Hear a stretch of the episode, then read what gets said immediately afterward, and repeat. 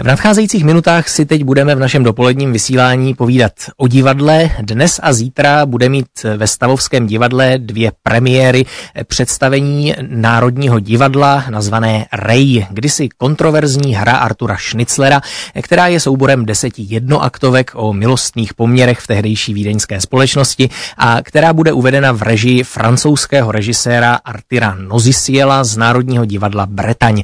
A v dopoledním vysílání Klasik Praha si teď o této inscenaci budeme povídat s dramaturgyní Martou Ljubkovou, která je teď mým hostem na telefonu. Dobrý den. Dobrý den.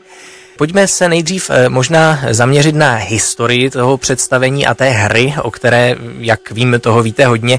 Může ta hra ještě být dnes po 120 letech od svého napsání stále něčím kontroverzní?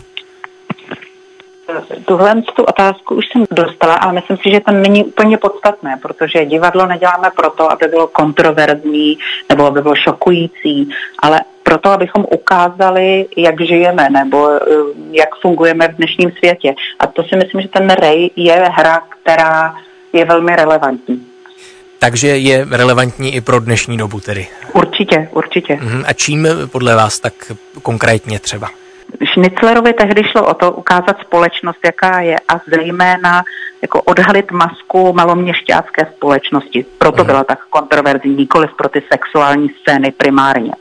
A v tom si myslím, že zůstáváme stále sami sobě něco dlužní, že naše společnost eh, je pořád svírána určitými předsudky, maskami, společenskými třídami a sex, který je v té hře podstatným motivem, pořád zůstává nějakou jako výměnou komoditou, řekněme. Takže bych řekla, že tahle ta témata stýkající se lásky, smrti, kam jdeme, kdo jsme, jestli nás má někdo rád, to je pořád jako hrozně živé. Eh, když ještě zůstaneme u těch historických souvislostí, já jsem se tedy dočetl, že zatímco Artur Schnitzler si dal záležet, aby se ta hra nehrála za jeho života u něj doma v Rakousku, ve Vídni, tak třeba v Anglii nebo ve Francii byla eh, celkem bez problémů přijata. Tak čím to je v Anglii a ve Francii nebyla ta maloměšťácká společnost? Máte to podobné jako s Bernardem, no, protože nějak by doma člověk není prorokem a Schnitzler jakoby dokázal předvídat, že ta maloměšťácká rakouská společnost se nevyrovná se svojí minulostí. Ostatně to tvrdil i Bernard a možná, že ta tradice nějakého jako měšťanského dramatu nebo tradice toho, že divadlo má spíš jako hladit a ukazovat takové lepší stránky života. Možná je prostě jiná ve Francii než třeba zrovna v Rakousku, a nebo možná i než u nás. U nás se ta hra dokonce poprvé tedy hrála až v 80. letech minulého století. To by mě zajímalo, jak vypadalo a jak bylo přijato představení té inscenace tady v Československu za normalizace. Budilo to nějaké pohoršení tedy ze strany strany, abych tak řekl?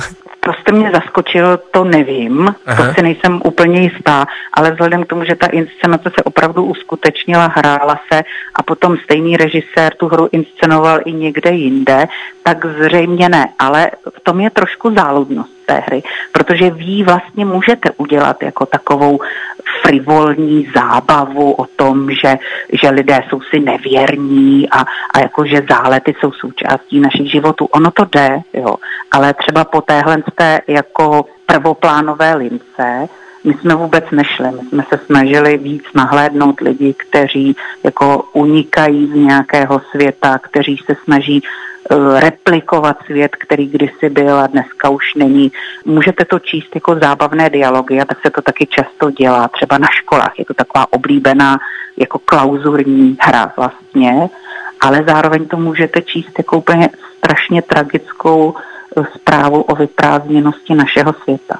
Pojďme se tedy dostat k té aktuální inscenaci, kterou režíruje tedy francouzský režisér Arthur Nozisiel. Ten už tady v Praze nedávno byl na festivalu Pražské křižovatky, kam přivezl záznam své inscenace Dáma s kaméliemi. Jaké jsou tedy vlastně podobnosti mezi těmito jeho dvěma představeními? Protože sám říkal, že tam nějaké jsou samozřejmě tím svorníkem může být opravdu jako uh, materializace těla nebo komodifikace těla, která je silná v dámě s kameliemi, byť ta ukazuje spíš společnost 19. století, zatímco Ray to už je jako přelomová doba, ale zároveň jestli je to hodně podobné svým stylem, nebo respektive jeho režijním stylem. A to je styl, který je v Čechách velmi neobvyklý. On jako francouz klade strašně silný důraz na text. Jemu nejde o nějakou karikaturní vytváření prvoplánových postav, ale opravdu se hrozně silně nechá vést poselstvím textu a vztahem herce k textu. A v tomhle tom si je dáma s kaméliemi, která je tak jako dlouhá inscenace, vlastně je to teď v té závěrečné podobě má tři hodiny, ale měla, měla ještě mnohem víc, v tom si je zrejem podobná, že prostě ten text je to hlavní, co máme. Když už jsme tedy zmínili postavy a e, vztah herce a textu, tak bychom mohli zmínit herecké obsazení toho představení. E, já jsem se dočetl, že Artir Nozisiel se tedy rozhodl obsadit každou z těch deseti postav jinými herci, což e, u této hry není úplně samozřejmé, jestli to říkám správně. Tak koho vlastně v tom představení uvidíme? No, musím říct, že obsazení je opravdu hvězdné a podařilo se podle mě vybrat úplně nejlepší herce herečky z Národního divadla.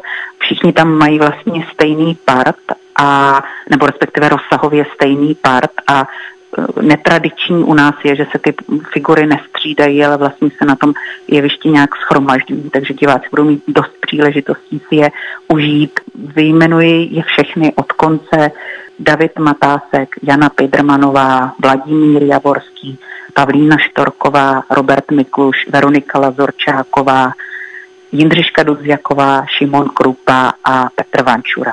Tak tyto všechny tedy můžeme vidět ve hře Ray, eh, autora Artura Schnitzlera v režii Artira Nozisiela, která má dnes a zítra premiéru ve Stavovském divadle. Eh, moc děkuji dramaturgyni Martě Ljubkové, že byla dnes eh, naším hostem v dopoledním vysílání Rádia Klasik Praha a že nás na toto představení pozvala. Ať se daří a ať má premiéra úspěch. Moc krát děkujeme a určitě přijďte. Naschledanou. Naslyšenou.